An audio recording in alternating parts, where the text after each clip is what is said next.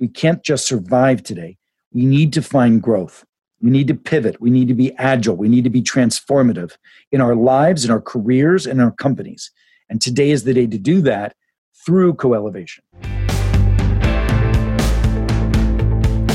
Welcome to Elevate, a podcast about achievement, personal growth, and pushing limits in leadership and life. I'm Robert Glazer, and I chat with world class performers who have committed to elevating their own life, pushing the limits of their capacity, and helping others to do the same.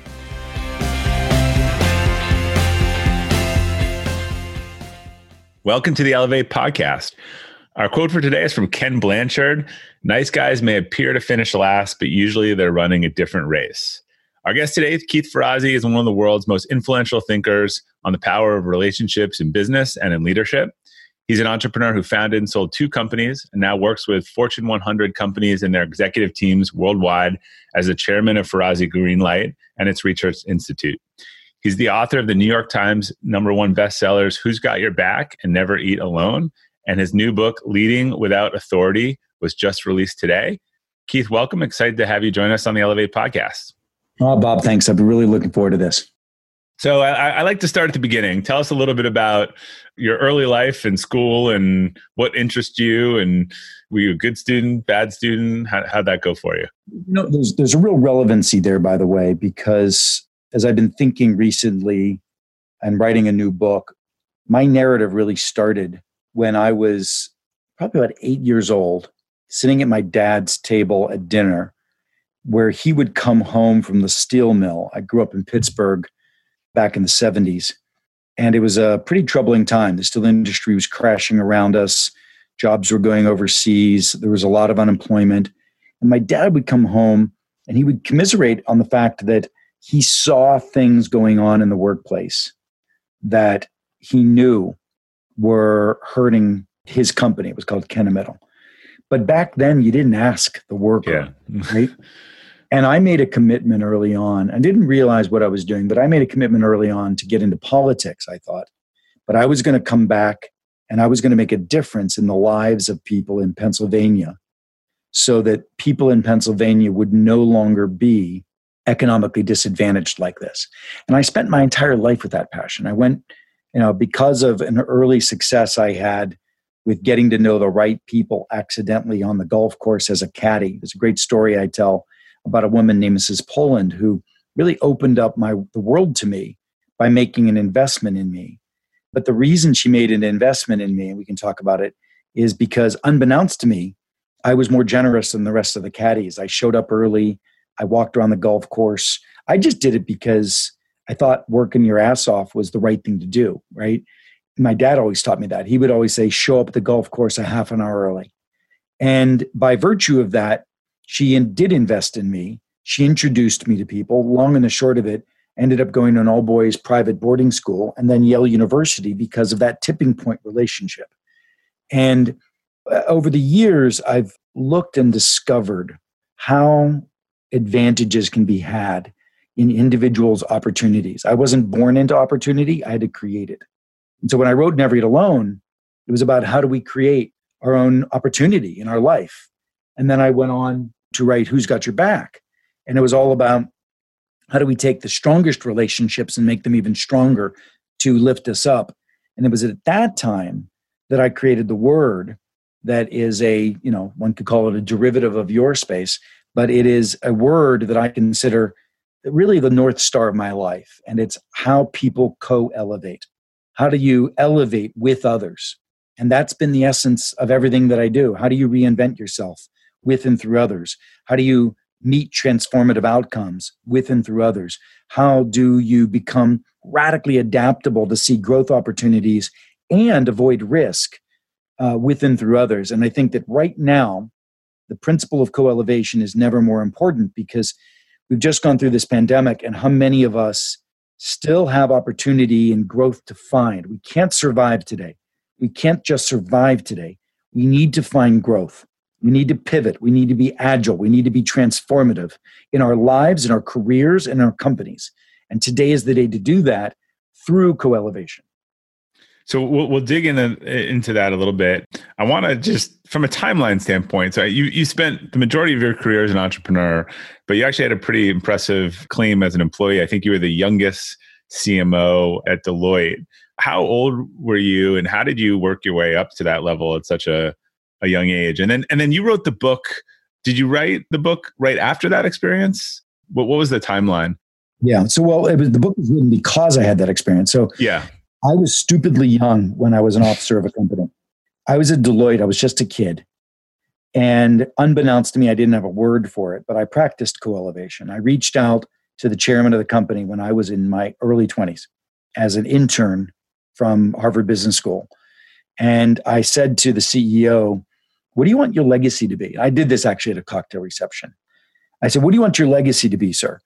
And he said, Well, someday I want Deloitte to be at par with McKinsey and Accenture. Back then it was called Andersen Consulting. Yeah. And I said, Interesting. And I logged that in my head and I went back to business school and I enlisted in a course on service quality. And I asked the professor if I could do a research project on the best practices around service company uh, marketing. And I researched McKinsey, I researched Accenture. I even talked to the chief marketing officers of those companies, told them that I was, you know, a kid from Deloitte. They didn't give a damn. They didn't imagine. And that I was writing a paper for Harvard and that I would share with them the information. Well, I wrote this amazing compendium on what best practices marketing looked like in professional services. And I sent it to Pat Loconto, the CEO. It blew him away. He invited me down to dinner one on one.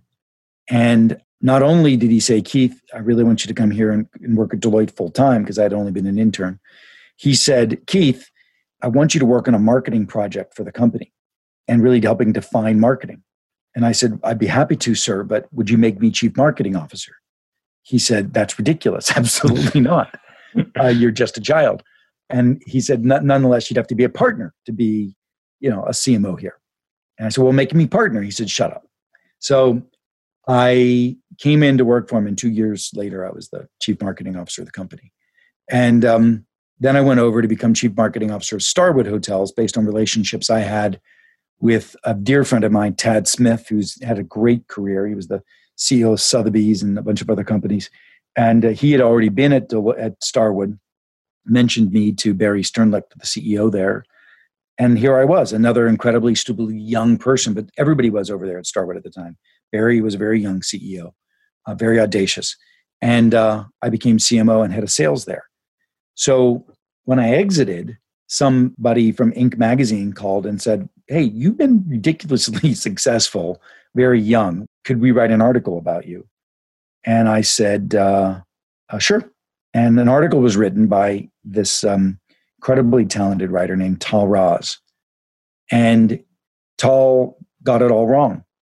he got it all right for Inc, Yeah. Um, but he focused on the swashbuckling, braggadocious kind of nature that I was. I was a very audacious young man, still probably yeah. am. But the focus was really more on the ostentatiousness of it. And I didn't feel that he had really gotten the essence of it right, which was it's really about leading with generosity. It's really about leading with service. It's about being vulnerable. And it was really upset by the brand that was pictured, but it was perfect for Inc. And as a result, it was one of the most sought after pieces in Inc magazine ever. And I hated it, and I hated Tahl for it. He knew what he knew what sold. He knew what sold for his audience. Yeah. And then a publisher called me and said, "I want you to write a book because we love this Inc article." And I said, "No." I said, "No." It's just like I'm so embarrassed as it is. I hate this article. And they said, "We'll give you a quarter of a million advance." I'm like, "Yes, yes." It's exactly what I want to do. So then, uh, uncharacteristically clever, which I'm not usually this clever, and against all of my friends' advice, I went to Tahl and I said, Tahl, I want you to write this book because you got the message all wrong, which he disagreed with, but you are a brilliant writer. And I want you to write my book. He was a kid. He was just a kid making, God, he was making less than I don't know. He might have been making thirty thousand bucks or something. I have no idea what he's making. But I basically matched his salary, and um, had him come in and write the book. And now he's one of the most prolific and successful ghostwriters in the world. And he made my book and my story and my life uh, one of the most successful books ever written, period. Clearly, is one of the most successful business books of our day. Have you ever owned something that inspired you to up your game? Two years ago, I bought a dual suspension mountain bike for the first time, and it pushed me to ride trails that I had never been willing to try before. When we own exceptional things, they inspire us to do exceptional things. The all new Lexus GX has exceptional capability that will have you seeing the possibilities you never knew existed. Its advanced technology and luxurious interior mean that wherever you go, you'll never go without. The Lexus GX comes with available dynamic sky panorama glass roof, available front row massaging seats, best in class towing capacity, available 33 inch all terrain tires, and available multi terrain select. I've seen the new Lexus GX popping up all around my town, and not only does it have the capabilities to take you to new places on and off the road, but it's a great looking car. The new Lexus GX is ready to raise the bar for you. Live up to the all new Lexus GX, luxury beyond limits. Experience amazing at your Lexus dealer. Harvard Business Review provides information, tools, and practical advice on leadership, management, and strategy through the HBR.org website, their print publication, and their podcasts. HBR.org is your go to for leadership and business management articles. A recent favorite is Stop Eliminating Perfectly Good Candidates by Asking Them the Wrong Questions. Then there are the world famous case studies, which premium subscribers can access as well. HBR produces a number of leading podcasts from HBR on leadership to my favorite, the HBR IdeaCast podcast. A subscription to HBR also includes access to videos, the big idea, HBR magazine, and a wide variety of newsletters. While much of the Harvard Business Review content is available for free after signing up at their site, subscriptions to unlimited content start at only $10 a month. Go to www.hbr.org/subscriptions and enter promo code ELEVATE right now to take advantage of this great offer. Again, go to www.hbr.org/subscriptions and enter promo code ELEVATE to learn more about this great opportunity to help manage your career and business. I think I was probably around the same age you were CMO. I was I was reading that book uh, for the first time. Your book in your and, crib. You were in your crib. Yeah, and you know it really was transformative to me. I I, I tell everyone th- they should read that book and, and, they should read Dale Carnegie's book uh, How to Win Friends and Influence People because they really focus on developing meaningful relationships. And a lot of the stuff that I had seen networking groups I've been to books were just it was about getting leads uh, and about it was very transactional. And I just the principles of your book really changed how how I approach that. You know and and I thank you for that. And I've been I, I really do feel and I, I'm not saying this in a bragging way I'm saying this in a humble way. I feel like I could drop the mic and walk off the planet and I will have made my impact um, that book that book has changed so many people's lives. It's given introverts a path to opening up their life and their opportunity and success. I mean i i'm i was in vietnam a year or two ago and just um, at the gym in vietnam and this young lady comes up to me and she has a copy of my book in vietnamese that she it was totally ragged beaten up. I think a a missionary had left it in her hometown where she grew up. And she had found this and and read it and it gave her the courage to leave her town and come to the big city. And she was leading that gym. She was a manager of that gym.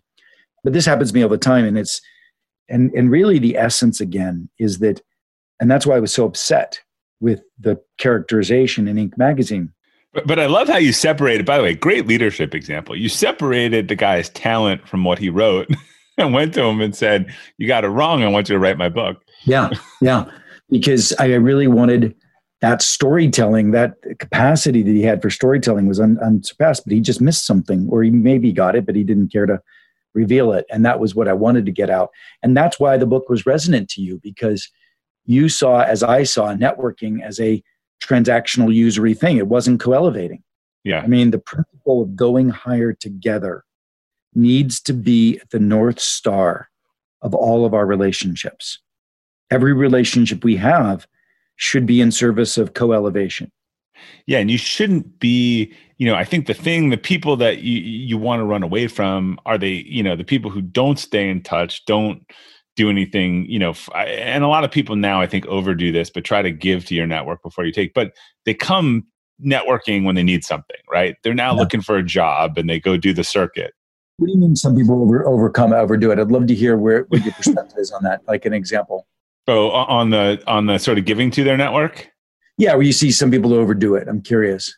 I, I, think they misuse it rather than they overdo it, right? So sometimes you can actually make the situation worse. So a lot of the best networks I know, they, they believe in the double opt-in intro, making sure both parties have value from the transaction. So, you know, if I'm getting to know you, uh, you know, I make some intros for you to earn your favor that sort of burns someone else in the network because I'm I'm saying, oh, you know, I you know, I know you wanted to talk to this guy, and that, that guy did not want to talk to you. So I think they're doing the right thing for the wrong reasons. It's kind of the spirit of the law versus the letter of the law versus some people that yeah. really will just selflessly give to their network and then hope that one day it gets back versus saying, oh, you know what, the first thing I'll do is just make some intros for this person, right? But those intros may actually benefit that person and not the other person.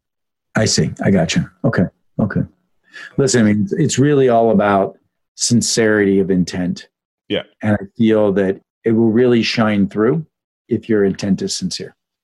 So you talked about a in those but you talked about a relationship action plan. Can you talk a little bit about what that entails? Yeah, a relationship action plan is the recognition that if financial planning is important, you know you focus on your finances it's important you do financial planning. Anything that's important in your life you have a designated focus around it. Yet that's not true for relationships. We think of them as serendipitous accidental. And what i hope and i what i help teach organizations leaders individuals is that your relationships are such a primary asset. Let's not be serendipitous Let's not be accidental. Let's be purposeful and planned. To be purposeful and planned does not mean fake. It means right. it's important, right? So that's the focus. And um, the the formula I talk about is a relationship action plan. Number one, get focused on what you want to do. Once you get your focus, start identifying individuals that will help you get there. Yeah. Once you identify individuals who help you get there, don't reach out to them and ask them to help you reach out to them and help them right? Yeah. so be of service. And even better co-create. What if you can find a shared aligned way to work together and co-create together right? And there are people that are disproportionately connected. You should definitely get to know those individuals right? Because they become connectors. I am one of them. You know i know a lot of people. Bob you are too. I mean you're very generous with your connections. You and i have been talking about my new book coming out. You've been very generous around your willingness to open up your network, etc. So, and then have an outreach strategy, which, like you say, stay in touch, right? You've got to stay in touch with people, and uh, and then you've got to consistently relook at these things. It's not a one and done. You know, it's not something you've done once and you're done done. You not need to stay on top of this, just like you would annual strategic planning. It's a relationship action plan. Yeah, and you know, the thing that I think a lot of people miss, right? Because if it's an asset, then you should have an action plan. Is is sort of making that connection, right? So yeah, I, have been helpful to you, you've been helpful to me. We're both interested in in leadership. We have sort of common passions. But if I reached out to you and said, I'm you know, I'm writing this new book on like soy ink dyes that I'm really passionate about, you know, Keith, could you, you know, endorse it? You'd probably be like, if you've looked about me background me like i have no interest in soy ink dye. So I, I actually think that's something that people miss too is making sure you know that that your ask is connected to something that's important to that person. It's well, not again that's the point of leading with generosity. Yeah. You know you lead with generosity. You need to make sure that the ask is relevant and ideally beneficial right, right. look i mean me being on your show is a win-win yeah. I mean, it's good for you, it's good for me. And it's a perfect opportunity to serve each other. And it's nice when you can find those because, you know, and it's sometimes it's nice just to be of service yeah. where it's not helpful to you, but it is helpful to another person. So it's, uh, you know, leading with that kind of, of outlook is really important. I give this example a lot because again, I, I love to help people, but someone will reach out to me who is a loose connection that maybe I haven't talked to in seven or eight years. Yeah. And they'll they'll say, Hey, I'm I'm looking for a new CFO job. Like, do you know any good companies? Do you know who's hiring? Do you know otherwise? And I kind of look at that and I and here's a couple things, and, and I'll just share this honestly so people understand the perspective of what comes into my mind. Like one, I don't know who's hiring for a CFO because that's that's not what I do. Two, it seems like you're asking me to do the work that you really don't want to do. It just seems like the the O for three in the relationship world. People get this wrong all the time. It's an art yeah. form, right? And by the way, if you called me and said, I'm writing this book on soy, right? Yeah. I'd say, well, you know, I know Jim Fitterling, the chairman of Dow. Would that be helpful? Right? Yeah. so I, I'd be there for you if I could because we built enough currency and enough authentic relationship. I mean, right you know, you and I don't go back many decades. Yeah. We've gotten to know each other as professionals. We're both in the same space, but we're good people and we try to help each other and we, you can see that we help others. So I would go extra further for you, right? Yeah. And, you know, some people just don't get it and that's fine. That's why you and I write what we write and teach. Yeah. So then your next book, Who's Got Your Back? you talked about actually how you need to build this sort of takes it beyond right your trusted team of, of advisors so what are the types of qualities that are important in the deep networks of the high achievers that you've seen yeah what i found out was that as i went deeper in this principle i, I started a company called Ferrazzi Greenlight yep. and its intention was to crack the code of what does it mean to be a high growth business what does that mean and what are the human capital? What are the behavioral elements of a high growth business? And what we discovered was that there were relational and collaborative underpinnings that were critical in growth. Today, we have three areas that we focus on when we're coaching teams. One of them is the principle of co elevation, where a team commits not only to a mission, but to each other. And then there are eight attributes of that. But and we also have a big focus on radical adaptability, someone's ability to be adaptable, to pivot, to take market information in and use that quickly. And then the third area is to be transformational in your nature, to not accept the status quo, but go to the next level at all times. And that's what we coach into people. I mean, Never Eat Alone, I hadn't started scratching the surface of those elements. I really started uncovering them in Who's Got Your Back because Who's Got Your Back began to be the first book that looked at the subject of how people won't let each other fail. And that's where I started to design co elevation, but in your personal life and your business life.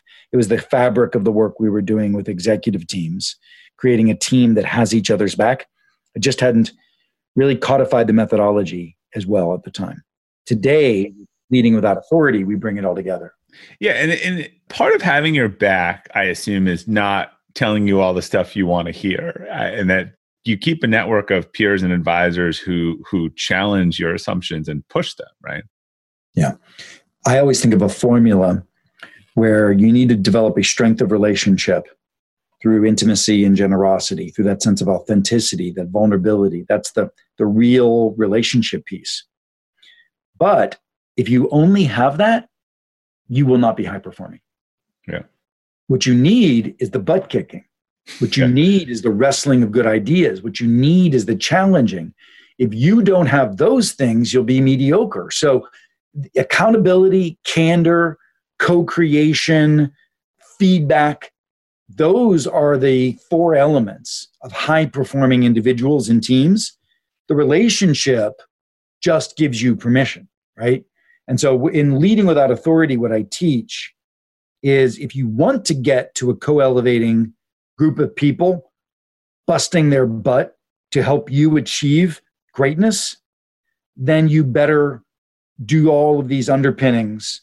You know, there's one chapter about earning the permission to lead. And, and the, the formula of that is serve, share, and care. Very intimate, very connected. But if somebody doesn't report to you, how are you getting them to bust their butt in service of a mission that you care about? Well, you better serve them, and they better be seeing you busting your butt to serve them. When you're hiring for your small business, you want to find quality professionals that are right for the role. That's why you have to check out LinkedIn Jobs. LinkedIn Jobs has the tools to help find the right professionals for your team faster and free. LinkedIn isn't just a job board. It helps you identify and hire professionals you can't find anywhere else, even those who aren't actively searching for a new job but might be open to the perfect role. Case in point, last year I asked the CEO of a major ski resort how he got his job, and he told me that he saw it on LinkedIn and decided to apply. In a given month, over 70% of LinkedIn users don't visit other leading job sites. So if you're not looking on LinkedIn, you're looking in the wrong place. On LinkedIn, 86% of small businesses get a qualified candidate within 24 hours.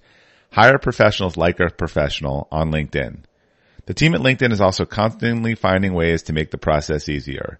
They even just launched a feature that helps you write job descriptions, making the process easier and quicker. Post your job for free at linkedin.com slash practical. That's linkedin.com slash practical to post your job for free. Terms and conditions apply. Hey, Elevate listeners. Whether you're selling a little or a lot, Shopify is the partner you need to keep the cash register ringing for your e commerce business. Shopify is the global commerce platform that helps you sell at every stage of your business. Shopify helps you turn browsers into buyers with the internet's best converting checkout, 36% better on average compared to other leading platforms. I advise a lot of companies in the e commerce space, and almost all of them have migrated to Shopify. And as a buyer, what I love about buying from Shopify enabled sites is that they already know who I am, and I don't have to create a new account or enter all my payment info. The Shop Pay service makes it faster and easier to buy, which surely helps with conversions. Shopify powers 10% of all e commerce in the US, and Shopify's award winning help is there to support your success every step of the way. Sign up for a $1 per month trial period at shopify.com slash elevate all lowercase. Go to shopify.com slash elevate now to grow your business no matter what stage you're in. Shopify.com slash elevate. So before we jump into the new book, which I know we're going to talk about for a little bit, you know, you made the transition to uh, executive coaching and work with some of the top CEOs and their exec teams out there. Uh, not even Fortune 500. I think it's mostly Fortune 100. At a high level, what, what are the consistent qualities that you see out of the best leaders and teams? Well, I think we've codified them in three areas, as I mentioned earlier. The best leaders have the ability to be radically adaptable. They are taking in market information and all information customer information, market information, competitive information, even innovations inside their own company, and they are willing to adapt quickly for those. Second, is that they are bold. I mean, I've learned so much of this from my friend Peter Diamandis, yeah. uh, who created the X Prize, Singularity University, the book Abundance, etc. The world is changing so exponentially that these leaders need to be exponential in their thinking. And not all are, but the ones that I work with become. And then the third area, and this is something that the artists of them recognize, but not all of them do, which is they've got to take their people with them and they've got to create a team that isn't just hub and spoke to them but it's a team that recognizes that they are they're each other's keepers. Yeah. Right? It's not just individual. And that's powerful. That is a very big deal. It's not lost on me that, that so your book launches this week. So you're writing this book leading without authority. At a time in the world, and obviously we're in the middle of a crisis, but it seems like actually authoritarian leadership, at least at the political and government level, is is making a comeback.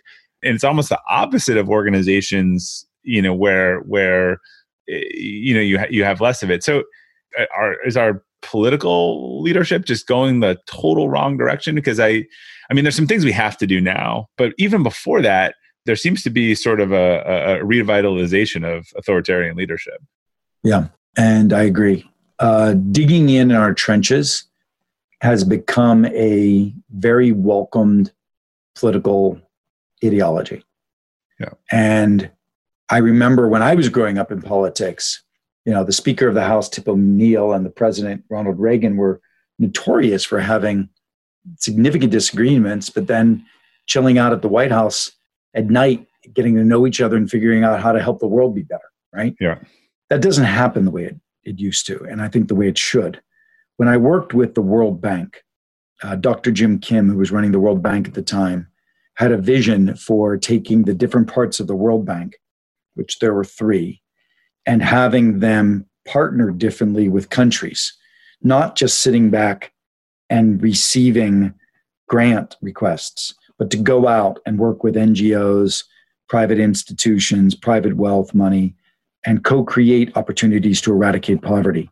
And they turned to us as the, the co elevating formula was at the core of that philosophy. Yeah. we coached country leaders of the World Bank to work with countries and country leaders and presidents differently. And we were, and we were able to get funding and, and radically change the trajectory of, of world poverty through the co-elevating principles that uh, that Dr. Kim was already evangelizing, but just didn't have a word or a methodology for it or a coaching methodology for it. So I see the path, and it is my dream and a movement, frankly. I believe co elevation to me isn't just a book I'm launching, it's a movement that needs to be brought to the world. And it will be, and I will do it. And that's why, you know, my drop the mic moment with Never Eat Alone, I'm glad I stuck around after that. this is my drop the mic moment. This is our ability to bring a different philosophy of achieving extraordinary breakthrough outcomes in the world needs to happen through through a a we are doing this together. We will go higher together. I don't know. I mean, I do think that this current crisis and the shutting of borders, etc. I understand all of these things. It does have a chance to challenge some of my philosophy. But in the flip side, you've never seen scientists work together more. Damn, you beat my question. I, I, I was just going to go there. I was going to say, actually, you're seeing, I think, the paradox of co elevation right now. You're seeing right governments and stuff really locked down but i've heard multiple people say they have never seen the scientific community open up. Everyone sharing research that they would have hoarded and just with one singular goal. So i yeah i guess it must have you disheartened and and you know feeling good at the same time. It will occur. It will occur. I believe it fundamentally. It will occur. And i'm going to be there. And i'm but by the way and this is where i invite your audience what I would invite your audience to do, and you know, this is the punch line for the for the conversation, is I want you to adopt a set of co-elevating principles, and I want you to achieve the kind of success that I had at an extremely young age, and the kind of success that I bring to my clients. You know, the, the this chief financial officer of General Motors, and I use that because you think of a CFO as being the most cynical. The CFO of General Motors at the time claimed that leading without authority and the principle of co-elevation was the one of the primary reasons they didn't go back into bankruptcy. The president of General Motors made announcements to the top 2,000 people recently that co-elevation is the is the turnkey to open up the kind of growth that they need. This was right before the pandemic. We are seeing this, and I want you to bring this in your own life. But then the next thing I want you to do, please, is I want you to join me in bringing it to others. Bring it to your charities bring it to your school boards, bring it to how you vote, bring it to uh, your organizations, of course, right? This is a methodology, it's a different mindset, it's a different set of values. If the scientific community, through co elevation, comes with a vaccine in nine months and does what everyone doesn't think is possible, which may or may not happen.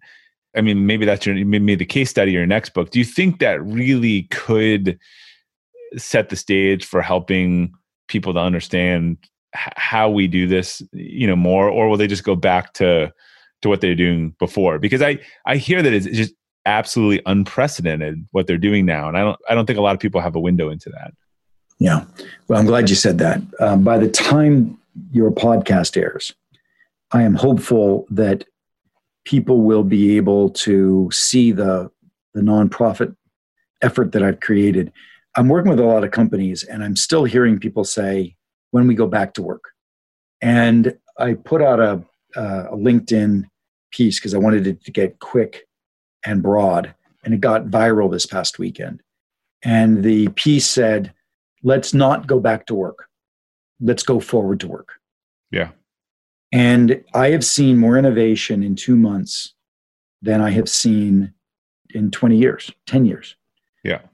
And I am right now joining with a group of organizations, associations to identify eight categorical areas that we are going to research of where are these innovations. Let's grab them and let's share them with everybody in sales, in marketing, in learning and development, in leadership in teams, which happens to be my expertise at Ferrazzi Greenlight. And so I'm spending a lot of my time right now launching Go Forward to Work. And I'm hopeful that it, you know, at least for a short period of time and maybe for a longer period of time, it will be a community of leaders and executives who want to make sure we don't slip back to ways that weren't actually working for us anyway. The first chapter of Leading Without Authority calls for a new way of work that we've been unfortunately clinging to the old way of work and it doesn't work. It wasn't working. Yeah. So I am, despite all the suffering and loss associated with this pandemic, I am working my heart out to assure that companies utilize this time to relaunch how we work in a new work world. Absolutely. So one of my favorite quotes, which you may have heard from Charlie Munger, is show me the incentive and I'll tell you the behavior. Yeah. And I know a lot of your work is really about getting people to break out of silos in companies and sort of yeah. maximization. But I assume incentives has a big part of that. So do you have any unique philosophies on how incentives and compensation need to change if we're going to break down silos? Because I, I get, you know, in, in, in medicine, I guess it's a hierarchy of needs. So in science, it, it was, I guess the incentive before was for you to discover it right? Now the incentive is to sort of save humanity. So so it changes it changes the behavior. But h- how do you think that needs to change from where we've been? Yeah um, so i've been i've done a lot of work in the sales and marketing area. And yeah. that's that's where most people accuse people of being coin operated. Yeah. Particularly in sales. And what i've found though is that people are longing to be a part of a tribe that they can belong to. And because of what you've even suggested earlier from a from the perspective of people being schismatic, digging into uh, small groups, we have l- less and less, fewer and fewer connective points in our life. Our families don't eat together anymore, but they do now, right? Isn't yeah. that Our clubs and associations don't have the same power. Church groups have lost a lot of power over the last few decades. Belonging is tough. Yeah. And somebody who brings belonging to the forefront has a lot of power. So, what we do in organizations when we help organizations transform, the first place we bring that belonging to, the co elevation, is to the executive team. Because if they get it, it cascades. The second place is wherever it's needed. So we've worked with sales organizations and we have not re engineered the compensation system. All we've done is, you know, is gotten them committed to small peer to peer groups. So in, in Leading Without Authority, one of the examples I use is Merrill Lynch. Merrill let us organize their financial advisors into co elevating teams that committed to coach each other to lift net new accounts. And we were able to get a 50% increase in net new accounts among the teams that were in our groups. So you just take away the us and them. It, you create us. Yeah. You create us. Very powerful. And it's not done enough. And a leader who learns how to marshal us wins. I've I've really been focused on how leaders marshal co-elevation. And remember, my definition of leader is twofold. It's anybody who wants to be a leader. Yeah. Like me, when I was a kid at Deloitte, I became a leader without authority. I gained authority, but I became it without authority. Yeah. And second, those who have it, if you really want to go big and bold, you don't lean on it. You don't rely on, on your authority to be the thing that gives you permission to be transformative.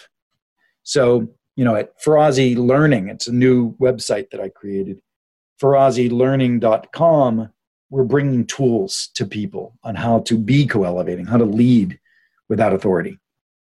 So Keith, what what does the leader do?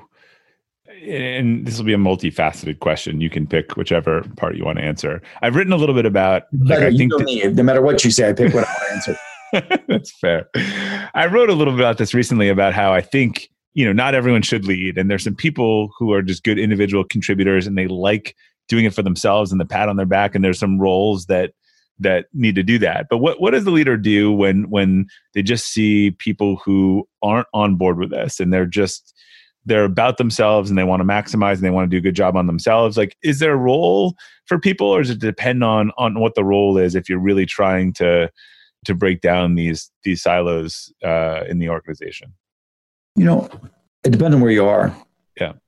And i think that slowly but surely it will be less and less you'll be less and less likely to survive without a co-elevating philosophy but right now if you're on the executive team no way if you're on the executive team you better damn well be co-elevating because sales marketing product technology if you don't interdependently create the new solution and adaptively figure this out then your business is going to fail so at the executive team level, has to be co-elevating. We get the hell out. and down at the level of a programmer, sitting in a cube, uh, maybe sitting at home going forward, not in a cube. Yeah. You know what? Even then, think about the agile process. It's the daily stand ups and the scrum that make everybody figure out what they should be programming again. Yeah. So, you know, from the top to the bottom, I don't know where co elevation doesn't play earnest individual contributors, even at look, in the olden days, if you were a great sales rep, you could carry a bag, you could go get your sales done, and you could make the numbers.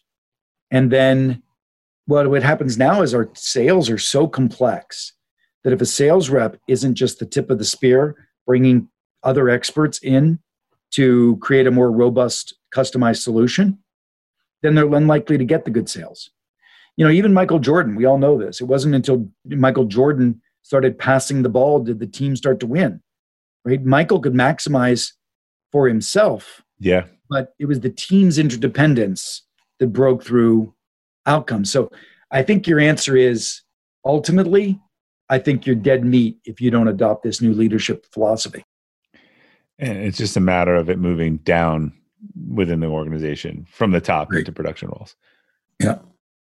All right. And then I have a question sort of on the flip side of this. So, what do you look for in your own personal or professional networks in terms of like when it's time to move on? So, when someone you did rely on, you trusted, like, isn't a fit anymore? You know, it's all for the time. I mean, maybe they, yeah, they, they're not a fit because you, you feel they lack integrity. Maybe they're not a fit for something pretty negative like that. I used to feel that candor was important in these situations. Um, but I often got myself into a lot of trouble where I created animosity that was unnecessary. I think letting go quietly after you've tried your earnest best. There's a chapter in the book of Leading Without Authority. There's a chapter in the book that talks about how it's all on you. Yeah. Meaning it's all on you to manage the relationships of our life. There are plenty of people that, that I've worked with that are total jackasses but because I changed who I was, I was able to work with them. But I needed to work with them. Either that or I had to be out of the job I was in, you know? Right. So I feel that some relationships you just have to shut shut up. I was going to say something negative, something really dirty. you sometimes you just have to shut up and work with the relationship as best you can and, and maximize the relationship. But sure, if you know, I'm single now, right? And I want a life partner who's co-elevating. And, you know, I've never in my life have I been single for this period of time. And like I started dating when I was in high school and college. And, uh, but now I'm single for five years because my partner is going to be my life partner. It's going to be my co elevating partner. When I walk down that aisle, I will know that this is my co creator, you know? And I think we need to all develop a new standard for the, how the people show up in our lives by how we show up for them. Yeah, that that dovetails with some advice I got years ago. Do you know a gentleman named Don Depande? He's a fascinating guy. He's a Hindu priest and was a Buddhist monk, and he he, he just talked about you know re, yeah when when a relationship has sort of run its course or is creating negative energy for you, you just remove your energy from it. You don't need a breakup. You don't need to blow up the bridge. You don't need to end it. You just need to pull your energy away from it. And that that was actually a pretty transformative concept for me. Yeah. All right. So, last question, and this can be singular or repeated. but what is a personal or professional mistake that you've made that you've learned the most from? Wow. There's just so many. That's the most common answer I get, just so you know. Yeah. I mean, in my personal life, it was blaming others and not realizing that I was the consistent lack of a good partner was me. And that could be personal or professional. Not taking upon myself the responsibility of making the partnerships around me the best they can be. And that's what I really tried to, to teach in Leading Without Authority, which is how do you do that? How do you do that in practice, very practicably? I mean, I could go back to college and stupid things that I did. And, you know, the other, the other thing is just not recognizing the value and the beauty of success in the moment. And lots of time, you know, I was always looking at what was next and not relishing in what was. I remember when I got my first, you know, news of there was a number one New York Times best-selling author, and but that felt great for a half of an hour. Ryan Holiday just said that too. Yeah, very similar thing. yeah, you know, and yet what I should have been focused on is the joy of having young women like that in Vietnam come up to me and say that I made a difference in their life, right? And then that would be enough to keep me joyous. And I had that already, you know, and it wasn't what's next. And a lot of that has come just my own spiritual work, which maybe we could do another podcast on that all by itself. Yeah, let's do that. We'll have you back. All right. So, books out this week. Uh, where can people learn more about your work, the book, the learning? Tell us where to go. Yeah, FerrazziLearning.com will give you a direct path to some more tools and things that you can do. But just go on on Amazon, grab Leading Without Authority. You're going to love it. I really, I'm, I'm very proud of the book. I'm excited for it. It's an easy read. It utilizes a lot of the same writing tactics of joy and fun and sort of popcorn advice that I, I did with, with Never Eat Alone. And I think it's going to be epic for you. Uh, I really do. And so look forward to seeing you in the pages. Oh, and I guess the last thing is when you do, come back to me. How are you applying it? Let's create a movement here, not just an advancement. All right, Keith. Thanks for uh, spending some time with us today. Loved hearing hearing your story, and uh, excited to see how the uh, the new book takes hold. You're amazing. Awesome. Thanks for your time. All right, to our listeners, thanks for tuning in to the Elevate podcast today. We'll include links to Keith, uh, his book, and uh, all the information he shared today on the detailed episode page at robertglazer.com. If you enjoyed today's episode or the Elevate podcast in general, I'd really appreciate if you could leave us a review or a rating, as it's the best way for new users to discover the show and the content. If you're listening in Apple Podcasts, all you have to do is hit the library icon, click on Elevate, scroll down on the bottom, and you can leave a rating or review in about 30 seconds. Thanks again for your support. Until next time, keep elevating.